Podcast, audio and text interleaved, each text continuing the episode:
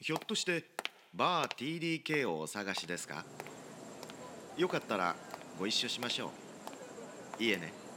私もあの店に行く途中なんですよ熊本は花畑町銀南北通り沿いのこの辺りは古くは武家屋敷そしてほらあそこあのビルとビルの間の見過ごしそうな一軒家がお探しのバー TDK なんとも目立たない店ですが土曜の夕方のこの店のカウンターは常連客が集まって賑やかになるんですさあ着きましたいやあマスタいらっしゃいませ何にしましょうーいつもの熊本サタデーウェイティングバー TDK この番組はプロジェクト TDK の制作でお送りします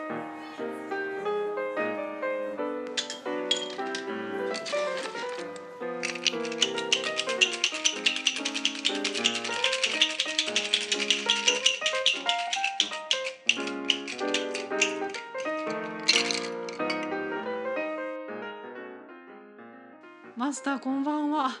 9月になっても暑いですね乾杯ソーダくださいあれあのあちらのあのダンディの新種はあああの水道町にある老舗のプラモデル屋さんご主人なんだもちろんお店知ってますよ熊本の人なら誰でも知ってますよねいやプラモデルは作ったことないですけど八木紀彦さんっておっしゃるんですね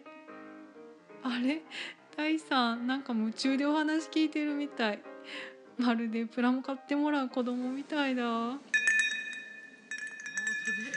本の男の子っていうか小学生とかね、うんその中学生高校生男の子で多分日教者を知らんってやつはいないと思うんで以す前よはね。必ず通っていく過程にうちがあったもんねですよね。育っていく過う程んにねだからそれがその例えばそのプラモデルだったりとかですよ。うんうんでその、はい夏休みの自由工作なんか言うたらね、はいはい必ずうちに買い来て作って学校に出しよったんやそういうのもそういうのもやプラモ以外って意いわ外意外ゆる模型工作工作類うん工作材料とかね日教者っていう名前自体がもともとその学学校にねなんかこそうそう教材を、はいうん収めてた、なんか日教層みたいなえー そうそうそう違う違う違う。教材をね学校に収めてた、うんそういう関係でもうちょっとだけでやめましたけどねそれは、へであのーこれもまた聞いた話なんですけど今こうバー TDK ってこう銀座銀座通りにあるじゃないですかあの三年坂の今蔦屋があるとこえはいはいはいに日教師さんあったらしいですあよあニコニコの時ですかいやいや寿屋の時ああニコニコで寿屋ですようなんんかね寿屋に売って水道町に行ったねあえ寿屋に売ったんですかそうで土す地をそうそう売ってあその前に寿屋の前に日教者が立ってあたそこんだに立ってすげえ一等地じゃないですかたまだその前があるんだよなんですかその前今の保さんの裏はいここそこでやってたんだ愛体ビルとかあるとこらへん真裏よ真裏はいはいはい駐輪場があるとこはいはい今駐輪場ああそこうんあそこもうまさに市役所裏のそうそううんどっちあそあそこがルーツあそうですうんか県軍からあそこに通っへてていうか店やってたのえそのじゃあそもそも最初に会った頃ってもう何年前だった70年前ですよの70年 ええ創業70年なのそうですよーあそうなんですかえじゃああの先代今2代目2代目ですあそうなんですか、はい70年70年戦前戦前いやじゃな戦後です戦後直戦後すぐ終戦直後引はき上げてきてすぐです親があどっから引き上げては朝鮮からあ引き上げてきて知り合いを頼って熊本に来てそれでこういう仕事をしないかとた勧められてそれで始めたはあそれがあの市役所村のあのその場所そうですそこの場所ですええ70年前ですか70年前 予想をちょっとあの軽く上を行く生まれてちょっとしてからですへちなみに今八木さんはいくつ71です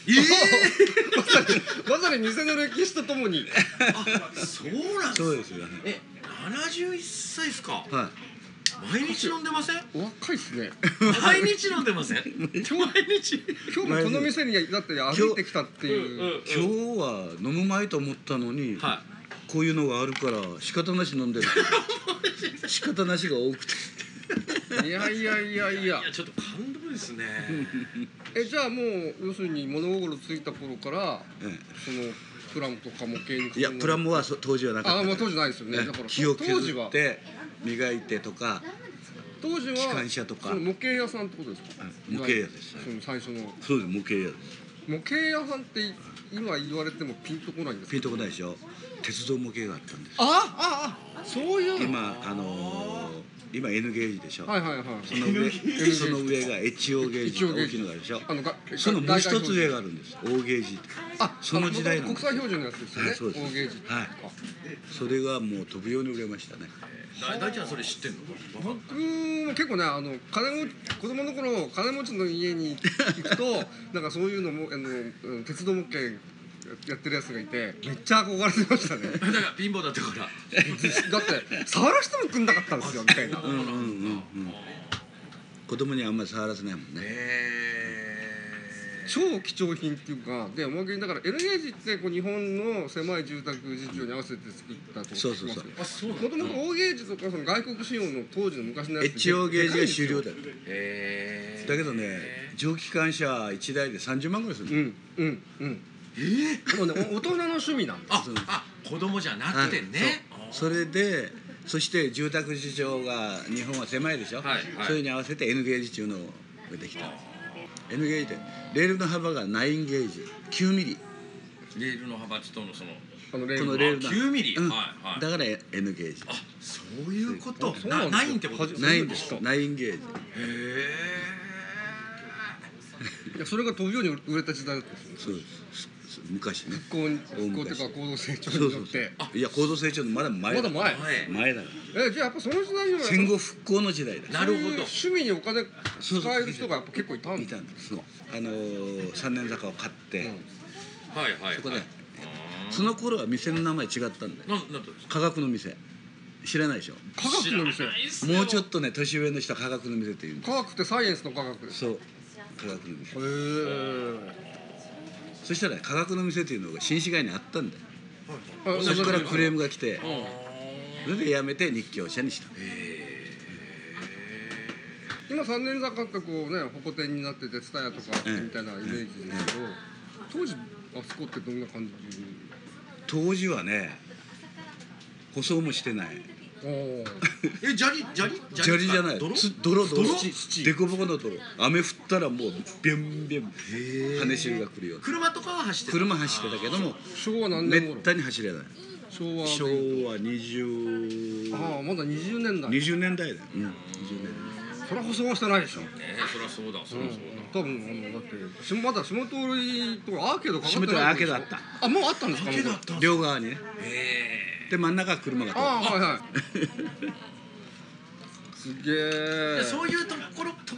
ころからですよその八木さんは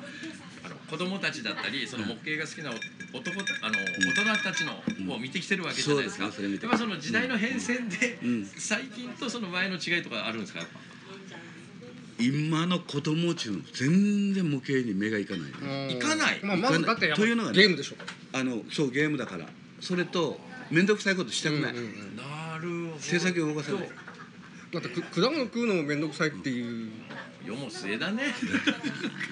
へえ寂しいねいやでもほら、えーまあ、だから実際ね僕らが僕50ですけど子供の頃ってもうプラモ屋さんっていっぱいあった,、いっぱいあった学校のうんそう校区の中にいっぱいあったんですけど、うち卸もやってたんだよ、あーなるほど、ううんん、だからもう県内一帯にずーっと卸して回ってただだってさほら学校の目の前に必ず文房あっ具た屋よがねあって文房具屋さんに全そ部こにも卸ちゃんとプそうラモデルちっちゃいプラモデルがありましたもあんの、ね何でも屋さんみたいな、そうそうそうそうそれを全部卸して文って房具もあるし、んあと駄菓子体操服もあるし駄菓子もあるし体操服もあるしあと、もう店によってもやしとかと多いんですよあの そういう店そうだそうだ。なんかボール持って豆腐買いに行かされるみたいな。そういう時代よね大ちゃんはプラモデルとかやってたって。やっぱね、あの今でも覚えてますけど、クリスマス小学校2年生かぐらいの時にクリスマスのね、うんうんあの朝起きたらうん枕元に今、あのあの車のプラモデルを置いてあっうんてうんうんもう狂気乱舞してえーでずっとその日の午後を作ってたっていう記憶が今に忘れないですもうねクリスマスイブなんていうとそう朝から忙しくてねあそうですかやっぱりもうあのプレゼント用にリボン放送してないかそう放送してリボンして忙しかった覚えてますよマッハ555のプラモデルあー今持ってればそのまま持ってればおで宝すよねおいやもうもうすぐに箱を傷つけましたけどね当たり前で すよその頃のがお宝になってるのはいはいはい、うんはミニ四駆でねあはいミニ四いき駆がいきなり時代が新しくなりました最初出たのがね35年前あいやそんなに前なんですかあれうん35年前に出たんだよあそうだよそうだ30代だって35年前ってやったらすごい昔と思いますけど、35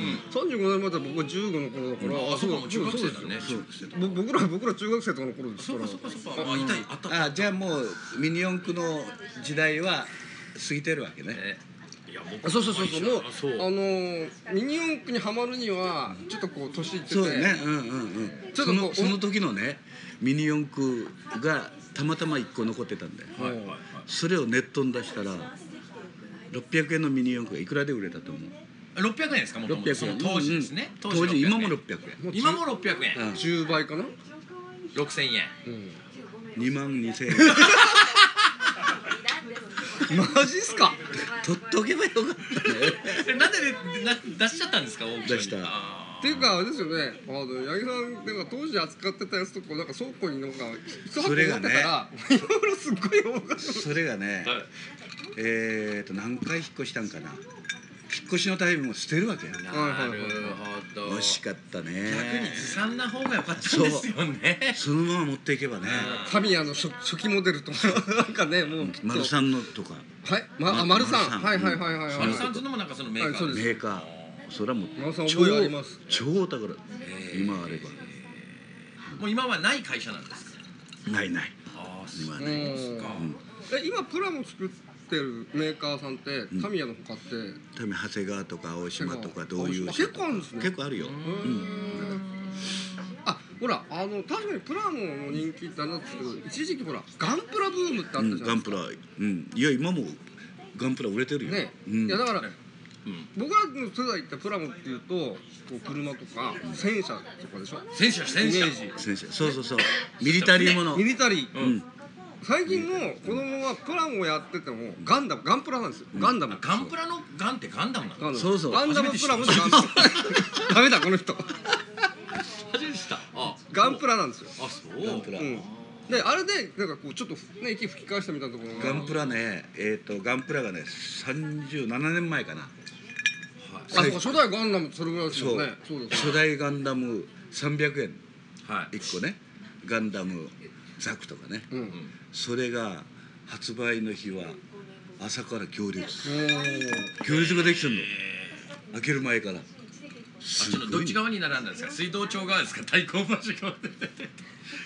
表側だからはい3号線側の3号前に線の方に行っかたらずーっと横にらでそのくらい数は仕入れてたんいでやすいかやないよだけど何種類かあるから1人1個にして、なるほど、うんもうすごいもう前の子が買ってこれで終わりっちゅったら次の子が泣いてるわけよ かわいそうだけどもうどうしようもできんもんね僕は世代的にうガンダムより前にねあと当然もうだからまずだから最初そうやってねちっちゃい頃はマッハ555とかから始まってでまあそのまま戦車に行きましたね戦車行ったティガー戦 ティガー戦車ティガーはいはいねタイガーって言ってたよそうタイガーってねはいタイガーって言ってるとなんかはねいせん先輩先輩っていうかまあね上級生からティガーって言うんだよそうそうそうタイガーじゃないんだよみたいなさえー車ではタイレルって言ったけど言ってたけどあ、あ、そうか。切れるね切れるって言われてあの六輪のですそうね。そうそう六輪うん六輪タイレルとか言ってたけどあれはティレルだった切れる。でねで最初はだからもうプラモのはい。入ってるやつを首に立ててで入ってるシールとかじゃほら水にうん水にあ入れてペタッて水に入れてたね、そうそうそう皿に。そうそうそうそうあれねこう一回失敗するとこうビシャってなっちゃうじゃないですかはいはいはい。ねででそれをこう綺麗に貼ってそれでこう満足してたんですけどそしたらそのうちこうねだんだん友達とかがん「なんだよ塗装してないのかよみたいなえ塗装って何みたいな、うんうんそうするとここっからうん地獄の飯になるあれでしょそっから奥が深くなっていくんですよ、あのほらなんだっけプラプラカラプーラカラプラカラそうそうそうそれでねほらあのこんなあのガラス瓶ちっちゃいガラス瓶にあはいのはいはいなんかお母さんが使ってるなんかマヌキアの瓶みたいなさうんうんうんやつにこういいいろいろあってでねでそれでこうこうあのまずそれをこう塗っていくんですけどこれがですねこれが難しいんですよ。あのいい加減に接着とかほらつなげていくと、はいこう段差できたりとかすると、うんうんそれがこう色塗ると目立つ目立つ 目立つ下手なプラモを作るって塗装すると下手が目立っちゃうんです逆にプラモ買いに行くじゃないですかでね、最初の頃はこうデパートのおもちゃ売り場とかでプラモ買うのがはいはいそうだ買とかそうだまあ、買ってもらうわけですけど、自分の小遣いで買うようになるとこうプラモねプラモ専門店があるでもね敷居が高いんだ そのそこに行くのはなんかみんなそういうね、はい、なんかねもうんうエキスパートはのいしか言っちゃいけないみたいなこう子供的なイメージがあってそっかそっか僕はまだい行くそうそうのは恐早るいみたいな恐る恐るうんでねででそうするとねこううず高くつながるわけですよねすっごいつになりますよねデパーあトと違ってでどこに何があるのかほら初めて古本屋に入ったような感じの緊張感うんうんであのなぜかねプラモやの親父ってなんかこうすごくこうなんか怖そうな雰囲気があイメーのジが今で言う八木さんね今日の八木さんねプラモ屋の親父はなんか怖そうですよねおでなんかねなんかこう下手なの持ってたらこれは君には難しすぎるとか言われたらどうしよう みたいなでもでそういうアドバイスしたりするんでしょうん、そうそう。やっぱりなんかちょっとうね大丈夫やとかね。あやっぱ言うんですうよん、ねこれあー難しいよとかね。あそうか途中で諦めるみたいなねうんそうそうそう一応ほら箱にもねあの年齢何歳以上とかね何歳とか書いてあるんそっでかねいやその康介君がねそのやっぱ日教社に行ってるわけですよ買い物しにちょうど八木さんがあのいらっしゃらなかったらしいんですよだからその奥様がいらっしゃってでまあ後で聞いた話ですよ、わんあ八木さんがいないわあ奥さんかとねまあどうしようかなと思ったけど、まあ、とりあえず聞いてみようと思ったら、うんいや鶴田さんすごいですよ奥さん完璧っすねやっぱ詳しいお詳しいんですか奥様もうん、俺より詳しいかも。あのちなみに奥様はどういいや、う普通の。普通の娘もらって。もらってうんじゃあ結婚してから仕込ん仕込んだんだよ。仕込む仕込むってどう仕込むんですかやっぱり売ってれば覚えていくよ。ああ奥様は自分で作ったりしてるんですかいや、作るよ。あ今作る俺より器用。結婚してから初めて作ったんですよあんまり女の子でプラモ好きって聞かないですよねいやいや、最近多いよ。プラモ女あ最近多いん子だ。プラモ女子中。そうですかうん、プラモ女子がいるんだよ。らしいですうん、うん。もう女性多いよ。なんかフィギュア系から始まってみたいなそうそうそうやっぱね手先の器用だったら女の子の器用。あの僕って性格的にどうしてもですねこうパズルでも何でもそうなんですけどし始めたら終わらないと嫌なタイプなんですうんうんうんうんようんだから僕よもくそうですプラモデルを作ってる人って徹今夜日でやはるここまで例うんえばその僕なんか徹夜でやる派ですよ、うんうんね、例えば今日はここまで作って、ね、明日明後日こっからやるみたいな人がいて、あれが僕ダメなんですよでもあれはあれでその趣味としてこう長続きさせたいってことでしょ楽しみを明日に持っていきたいってことじゃないですか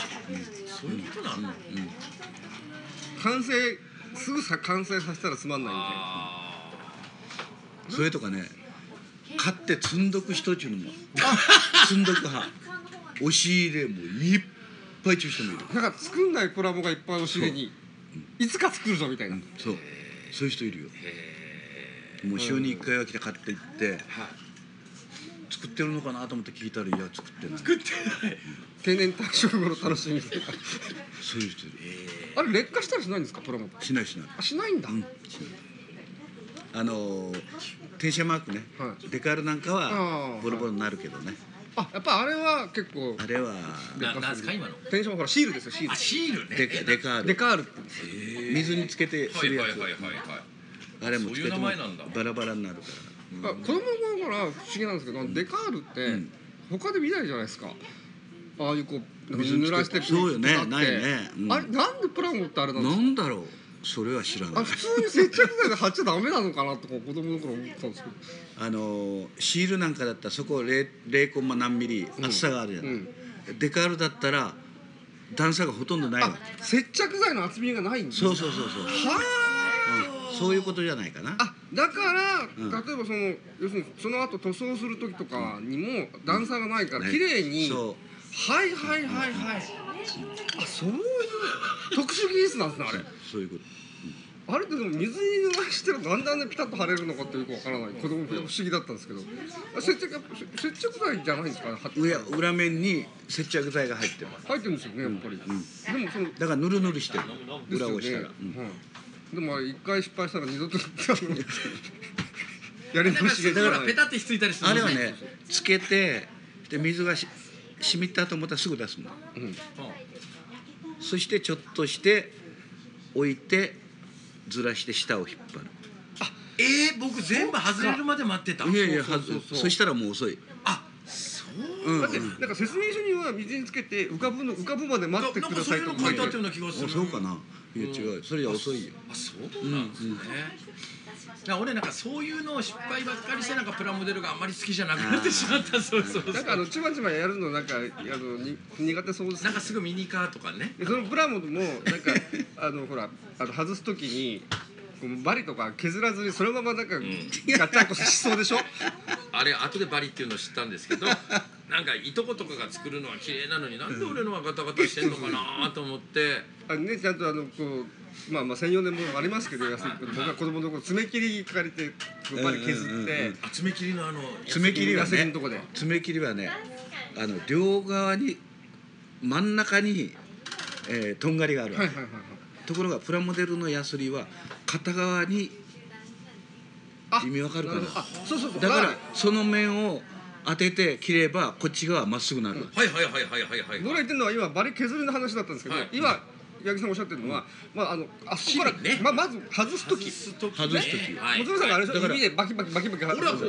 うい右にしたり左にしたりはいダメうんーダメーあそう、そしたらダメ爪切りまあ子供の頃だからかなんか爪切りでこうやんなきゃいけないとかそしたらバリがね残るわけ残る残る残るだからそれを削るわけねところが今のニッパーはそれがバリができないとそういうのはなんですか切ってもあの日給車とかに売ってあるんですかうんプラモ屋さんだけにあるやプラモ専門ニッパーつそうあのハンズマンとかにはないわけですよねハンズマンはないだろうね普通のニッパーしかね普通のニッパーじゃダメなんですねやっぱね普通のニッパーじゃ残るわあのさっきの爪切りとそう同じ同じであのやっぱこれも子供の頃から疑問ですけどだったらあの最初からあのもう切り離した箱に入ってたら楽なのに多分分からんじゃないあそうか必ずうかそのど部品がどれかわかんないもん部品の横に何番ってあそうだそうだそうだそうだおー確かにそうだそりゃそうだでもあれを最初に考えた人ってすごいですよねばなんかこうバンねゴ入ってねえでもねあのこれねプラモデルを最初にやるガキが小学1年生ぐらいの頃はじ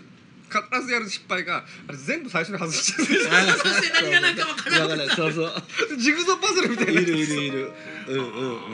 うんで泣きながらあの店に持ってきたりしませんかいやあるよ作り切らんじゅうて持ってきてやっぱりバラバラだからどこがどこか分からんようになってはいそういうのもあるどうするんですかそれなんとか他のほら同じやつがあるじゃないはあはいはいあそれ見ながらその説明書はいみはたいいはない